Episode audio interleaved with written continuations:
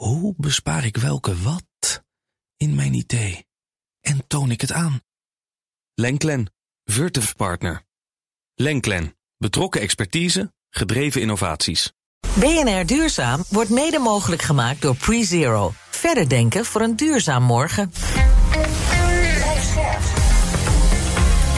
BNR Nieuwsradio. Duurzaam.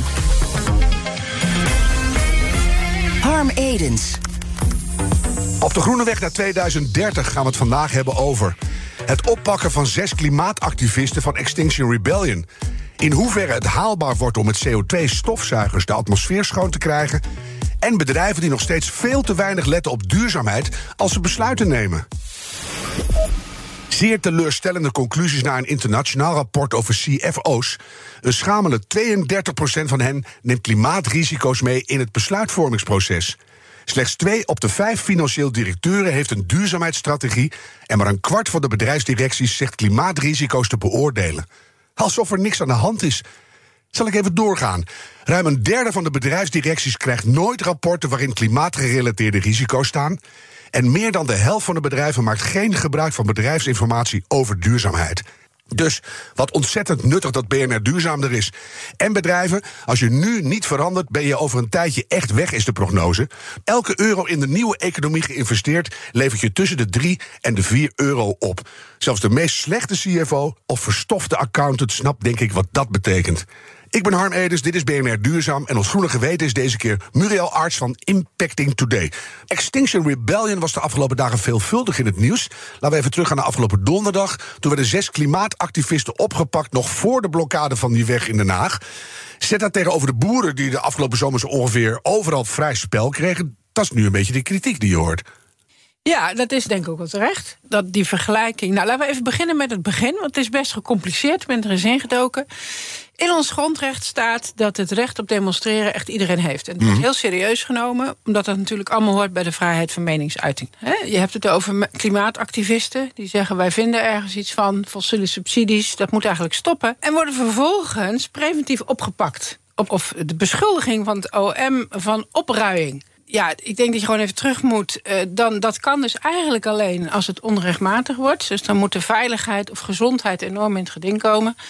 En als je dat vergelijkt met de protesten van de zomer van de boeren... dan denk ik dat je hier wel kan praten over disproportioneel optreden. Ja, dus dat is het laatste nog niet over gezegd, hè? Nee.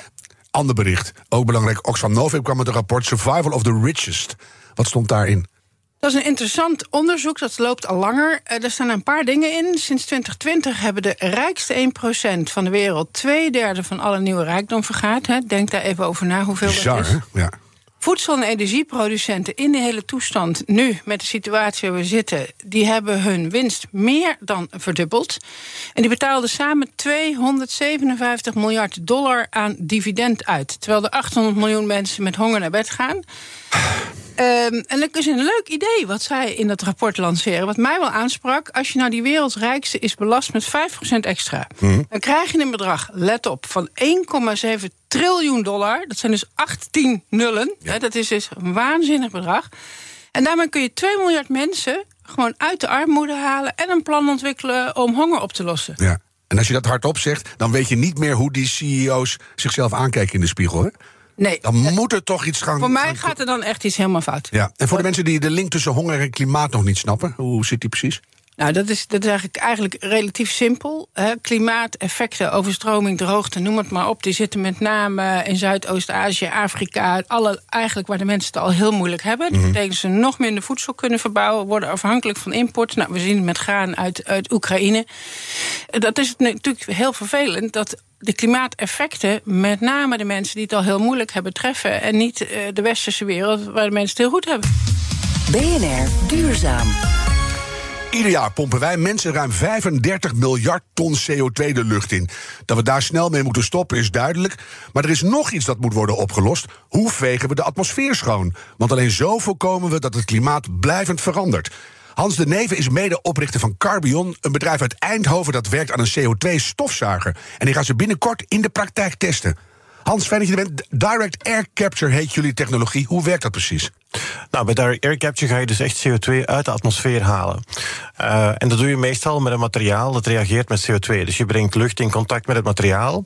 Dat materiaal neemt vervolgens CO2 op uit lucht. En als het materiaal verzadigd is met CO2, dan ga je het meestal opwarmen om de CO2 terug te oogsten en ergens uh, ondergronds op te slaan of iets anders mee te doen. In elk geval iets nuttigs kan ook.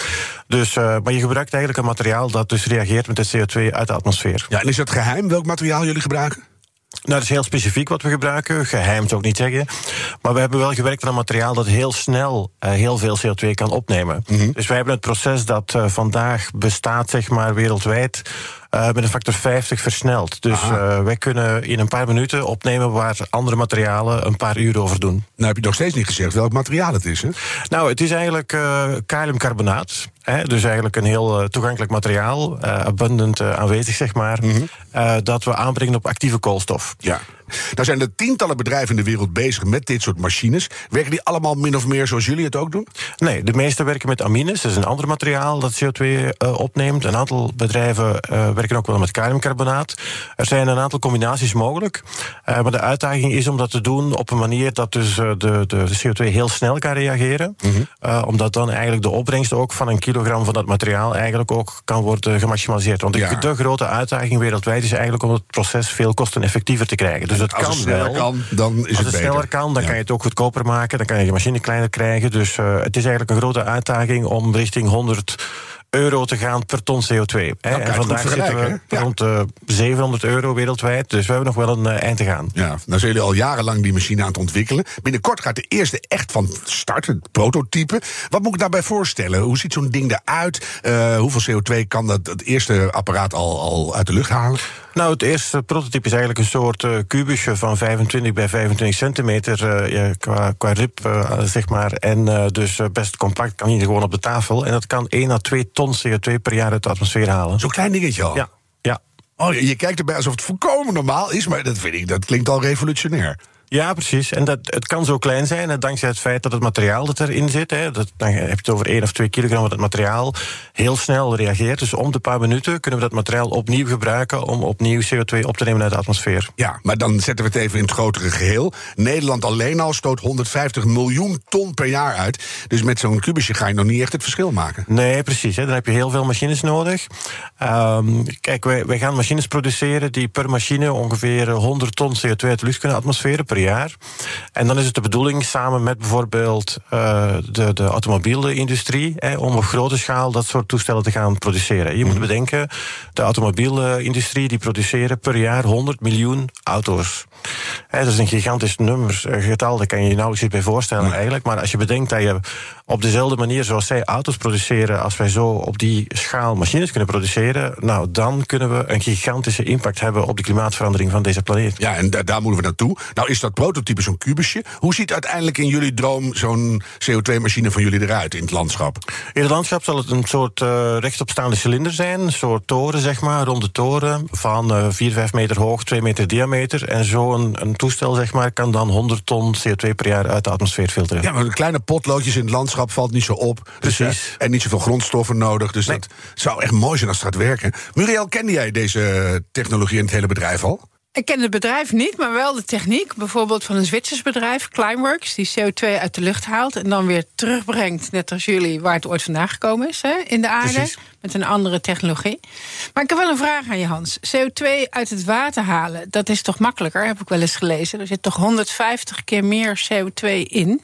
Er zit inderdaad veel meer CO2 in water dan in lucht, dat klopt. Of het makkelijker is, is nog maar de vraag. Hè. Ik denk er gebeurt ook heel veel onderzoek naar. En ik denk er zijn een aantal bedrijven, zowel die rond uh, CO2 uit water werken als CO2 uit lucht. Um, ik, ik, uh, ik durf vandaag niet te voorspellen, en niemand durft dat eigenlijk, hè, welke techniek uiteindelijk de beste techniek zal blijken te zijn, die dus de minste energie vergt, bijvoorbeeld. Mm -hmm. uh, maar ik zou zeggen, hè, laat ons zeker proberen om ook CO2 uit water te halen. Hè, want het kan natuurlijk evengoed een prima aanpak zijn om hetzelfde resultaat te bereiken. Ja. En als je het uit het water haalt, gaat dan automatisch CO2 uit de lucht weer in dat water zitten? Ja, precies. Hè. Dus oceanen nemen CO2 op uit de atmosfeer. Hè. Dat is het idee. Um, uh, en uh, dus die CO2 kan je vervolgens terug uit het oceaanwater gaan winnen. En hoe meer CO2 je uit het oceaanwater haalt, hè, hoe meer de oceanen opnieuw nieuwe CO2 uit de lucht ja, gaan dus opnemen. Dat zou op zich wel kunnen. Dat, dat zou zeker kunnen. Ja, ja. Dus het principe kan zeker, absoluut. Wat critici mij eerder hebben verteld over direct air capture. Het is veel te duur. Je zei het net al, 500 tot 700 euro per ton CO2. Daarom gebeurt het nog amper. Kan dat bij jullie echt goedkoper? Ja, bij ons lukt het wel omdat wij dus dat proces versneld hebben. Uh, want als je materiaal hebt dat er een paar uur over doet om zich eh, vol te zuigen met CO2, dan kan je dat natuurlijk maar ook om de paar uur hergebruiken. Dan heb je dus heel veel materiaal nodig. En dat maakt het proces heel erg duur. Uh, wij hebben dus eigenlijk drie, vier jaar gewerkt om dat proces, om die reactiekinetiek te versnellen, hè, tot een paar minuten. Uh, en dan kunnen we dus met dezelfde hoeveelheid materiaal 50 keer meer CO2 oogsten. En dat verlaagt eigenlijk de, de kostprijs van, van heel het proces. Dus Ja. dat is de innovatie die wij uh, brengen, zeg maar. En uit welk hoofd kwam dat? Is dat één iemand die ineens denkt: oh, het moet zo? Of is dat toch met, met twintig man daar heel lang over nadenken en, en proberen en uiteindelijk heb je het? Nee, twintig mensen niet, maar een paar mensen bij TNO. Ik maakte daar deel van uit, maar het is eigenlijk meer een groepsgebeuren geweest. Dus ja, je begint te sperren, je begint een aantal ideeën te ventileren, je begint een aantal testen te doen. Dus dat ontstaat, hè, maar dat is een klein groepje mensen. En van het een komt het ander. En dat idee is ook gerijpt natuurlijk over de jaren heen. Wat we vandaag doen is helemaal anders dan wat we vier jaar geleden aan het doen waren. Maar het is wel belangrijk, want dat weten we uiteindelijk niet over tien jaar wie de Nobelprijs moet krijgen. Nee. Nee, dat weten we vandaag natuurlijk niet. Maar de, de, de Nobelprijs, dat hoeft niet. Hè. Maar als we de wereld kunnen verbeteren, zijn we wel heel blij. Maar ja, zo zullen we daarop houden. Want Ja. dan zijn wij ook heel blij. Nou is het altijd het punt. Je kan die dingen overal gaan neerzetten in de toekomst. Maar die vreten ook stroom. Eh, hoe doen, doen jullie dat? Eh, Kan het met stroom? Moet het op een andere brandstof? En, en waar maak je ze van? Is daar ook genoeg spul van? Ja, wij doen het elektrisch. Hè. Eh, Dus dat betekent dat we uitsluitend gebruik maken van groene elektriciteit, afkomstig van windturbines of van zonneparken. Eh, dus eh, hydropower uiteraard kan, kan ook. Dus alles zeg maar, wat groen en hernieuwbaar is, kan dienen. En eh, uiteraard proberen wij het energieverbruik, het elektriciteitsverbruik te minimaliseren. Ja, hoe hoog is dat nu? Valt het mee? Ja, dat, dat, dat, nu is dat nog te hoog. Hey, ehm, we proberen dat te reduceren uiteindelijk naar een, een eh, 1000 kilowattuur per ton CO2. Ehm, en nu zitten we zeker nog rond de 5000 kilowattuur per ton CO2. Dus we hebben daar zeker nog wel een eind eh, te gaan. Maar dit- daar zie je ook licht aan het eind van de suktunnel. Er zijn zeker mogelijkheden. Dus eh, we begrijpen heel goed waar die energie naartoe gaat en hoe we daar kunnen aan eh, tunen, zeg maar, om het energieverbruik te verlagen. Ik blijf even aan de zeurkant zitten, want dat is ook nuttig voor jullie. Hè, want dan kan je je gedachten scherpen. Nou, zuig je lucht uit de lucht. En daar zitten natuurlijk ook bijen in en insecten en zo. Hoe schadelijk is dat? Nou, die proberen we buiten te houden natuurlijk. In de zin dat eh, die lucht wordt heel zachtjes aangezogen. Want als je hoge windsnelheden krijgt, dan heb je ook heel veel energieverbruik. Dus alles verloopt vrij, eh, zeg maar, eh, gentle als je het wil. Dat betekent ook dat bijtjes en vlinders en andere insecten en dieren... Die gaan nooit binnengezogen worden in die machine. Dus er is een soort filter natuurlijk, waar de lucht aanzuig is. Daar zijn de luchtsnelheden echt niet hoog. We spreken hooguit over een paar meter per seconde. Dus dat zijn luchtsnelheden waar insecten zeker niet mee worden meegesleurd naar binnen toe. altijd afbuigen, zeg Ja, die nou. kunnen altijd afbuigen. Dus het is zeker geen, eh, geen eh, machine waar we insecten gaan in vermalen. Nee, nou ga je die dingen eh, in, in een hoge dichtheid in het land zetten, denk ik. Want je wil er veel uithalen. Maar we hebben ook CO2 nodig. Hè? Dus als je nou eh, lucht eruit zuivert, wordt het ook snel weer aangevuld? Ja, het komt heel snel, wordt heel snel aangevuld. We, we doen er ook wel studies rond. Hè. Dus als je inderdaad, stel op een niveau van een miljoen of, of zelfs 10 miljoen ton per jaar CO2 uit de lucht gaat filteren op één plek. Hoe snel wordt het dan aangevuld zeg maar, vanuit de atmosfeer?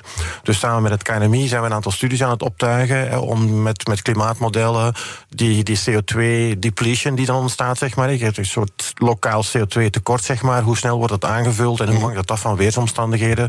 Dus daar zijn we nog verdere studies rond aan het voeren. Ja, dus je kan niet alleen maar een apparaat perfectioneren, maar het zit ook meteen weer in een hele omweld. Die moet je allemaal meenemen. Ja, je moet al die omgevingsfactoren meenemen. Temperatuur, luchtvochtigheid. eh, wat is het buiten vriest bijvoorbeeld? Hoe reageert die machine erop? Dus er zijn natuurlijk heel veel zaken die je moet meenemen... als je een machine wil ontwikkelen die gewoon outdoor kan staan... Ja. en zonder al te veel zorg, hopelijk...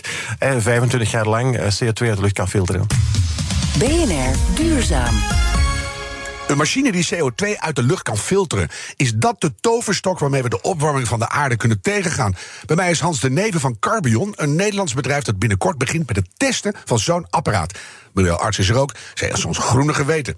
De lucht leegpompen is belangrijk, maar eerst moeten we snel de kraan dichtdraaien, lijkt me Hans. Ja, precies. En je, kan, ehm, je moet aan beide aspecten werken, zeg maar. Eh, en de kraan dichtdraaien kan ook met CO2 uit lucht. Je moet bedenken dat groene waterstof, kennen we allemaal... als je dat gaat combineren met CO2 uit lucht... dan kan je eigenlijk eh, alles maken waar we vandaag fossiele olie en gas voor gebruiken. En want vandaag leiden we heel wat producten, chemicaliën, brandstoffen... denk aan de luchtvaart bijvoorbeeld... allemaal afgeleid van eh, fossiele olie en gas... Ja. Maar eigenlijk zijn het gewoon eh, bronnen van waterstof en, en koolstof. Dus als we waterstof uit water halen en koolstof uit lucht, dan kunnen we eigenlijk stoppen met het ontginnen van fossiele olie en gas. En dat is waar wij voor gaan. Ja, want nu klinkt het een beetje de chemicus die zegt van... nou, dat lossen we wel even op. Terwijl het voor heel veel bedrijven ook een excuus zou kunnen zijn... nou, we filteren de lucht, mensen. We stoken gewoon lekker door wat we altijd al deden. En dat moeten we niet hebben. Nee, dat moeten we zeker niet hebben. Ik, ik denk dat uh, deze technologie uh, willen wij gebruiken... om eigenlijk te stoppen met het ontginnen van fossiele olie en gas. Ja. Dat, dat is ons, ons doel. En we gaan er ook op waken dat de technologie daarvoor wordt ingezet. Want dat moet het wel zijn. We moeten de kraan absoluut dichtdraaien. Kijk, Stel dat jullie machines straks op grote schaal aan het werk gaan, en daar, daar dromen we allemaal van. Wat gaan we dan met al die opgevangen CO2 doen?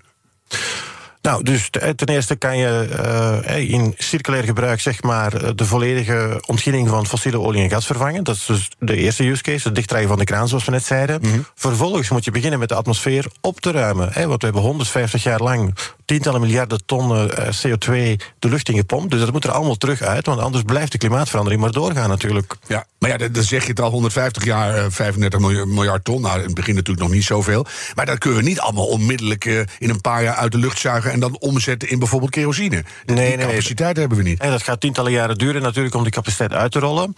Uh, dus we moeten eerst beginnen natuurlijk met het opbouwen van een productiecapaciteit voor heel veel machines te produceren. Mm -hmm. Naar aanleiding van uh, wat de automobielindustrie doet. Uh, 100 miljoen toestellen, wagens, auto's per jaar. Ja. Nou, als wij 100 miljoen van die machines maken per jaar, dan komen we al een heel eind.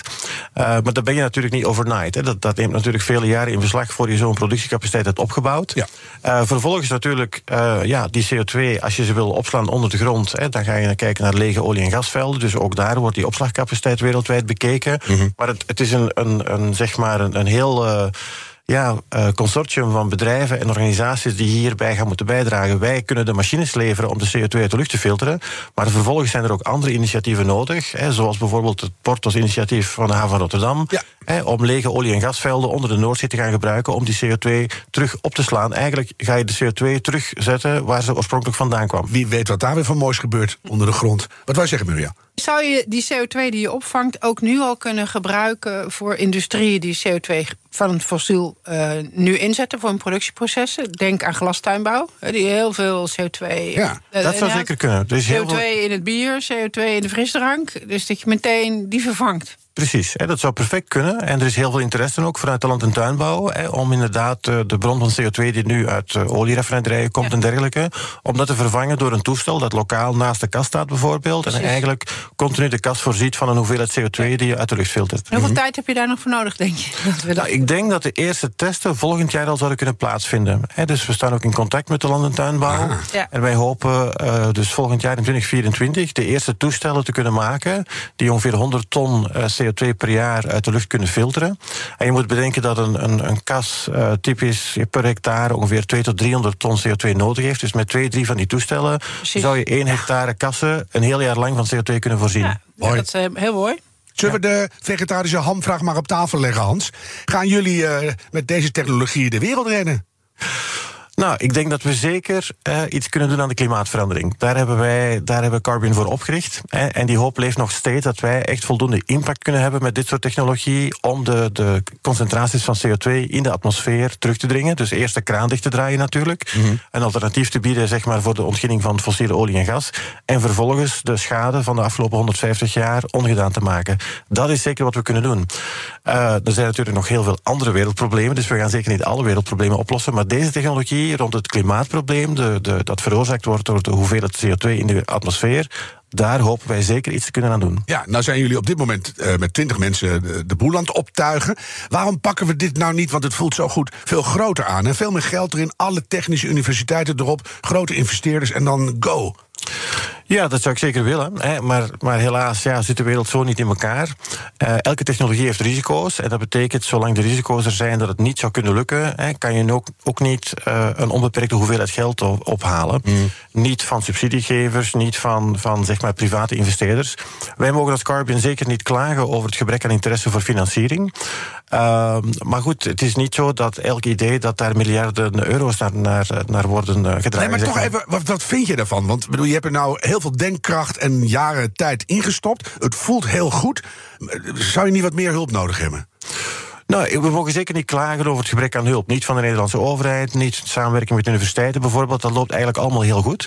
En ik denk dat uh, wij hebben nog een paar technische zaken te bewijzen. Dat hopen wij in de loop van dit jaar te doen. Mhm. En als dat allemaal bewezen is, hè, dan, dan willen we echt op niveau van de Europese Commissie gaan praten van oké, hoe krijgen we nou, dit nou groot? Hè? Want de Europese Commissie wil natuurlijk uh, inzetten op een aantal thema's zoals waterstof, uh, elektrische batterijen. en dat zijn strategische domeinen. Ja.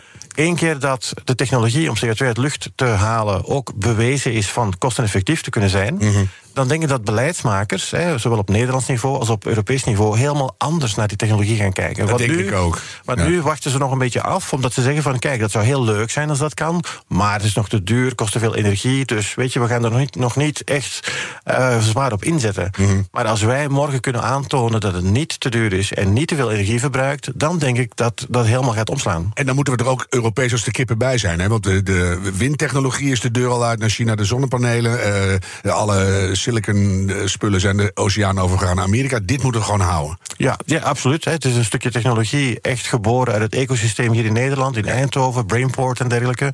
Dus uh, dit moeten we absoluut houden en daar moeten we heel trots op zijn. Even tijdspad, want dat is het enige wat er nog aan, aan schort, Hans. Uh, hoeveel ton CO2 in 2030? Nou, wij hopen in 2030 toch al uh, aan een uh, 50 miljoen ton uh, CO2 per jaar te zitten. Ja, en dan hoeven we nog maar een paar jaar te gaan en dan zitten we aan de 150. Ja, dus nou hopelijk gaat de groei exponentieel, weet je, en dan kan het snel gaan. Nou, laten, we 2050 even doen. Ja, dat is moeilijk te voorspellen natuurlijk, nog een heel eind. Maar uh, ja, wij hopen in de buurt te zitten van uh, een miljard ton CO2 uh, eh, tegen 2050. Minstens, hè? Ja, zeker, minstens. Nee, want in het vorige gesprek zei jij 5 miljard ton en dat vond ik veel spannender. ja, ik ben misschien wat voorzichtiger geworden, weet je. in, in twee dagen. Mooi. Ik ga je heel veel succes wensen. Hans de Neven van Carbion. En ja, het, het, moet gewoon lukken. Dus investeerders, meld u aan. Overheid, maak regels. En dan komt het goed met het klimaat. Muriel, wat ga jij onthouden en meenemen naar je avondtafel? Ja, ik vind het een, geweldig initiatief en het klinkt ook heel gedegen. Um, en ik zit, werk zelf heel veel in de agrofood-industrie. Dus ik zou het heel leuk vinden om eigenlijk toch op kortere termijn al te gaan helpen. Van kunnen we daar kijken wat de toepassingen zijn en nieuwe businessmodellen opzetten. Daar zitten ze echt op te wachten, zeker de glastuinbouw. Ja, heel graag. Bij deze, kijk, mooie verbindingen worden er gelegd. En wat ik meeneem, is dat je merkt dat uh, met een klein clubje mensen kan je een idee bedenken wat zowel uh, een probleem oplost als dingen ook weer aanvult. Dus je hoeft niks fossiels meer te doen, terwijl je de wereld beter maakt. Ja, daar word ik heel blij van. Ja. Dankjewel, Muriel Arts. Dit was BNR Duurzaam, de groene weg naar 2030. Laten we die met z'n allen nemen en een beetje doorlopen graag. De tijd van treuzelen is voorbij. BNR Duurzaam wordt mede mogelijk gemaakt door PreZero. Verder denken voor een duurzaam morgen.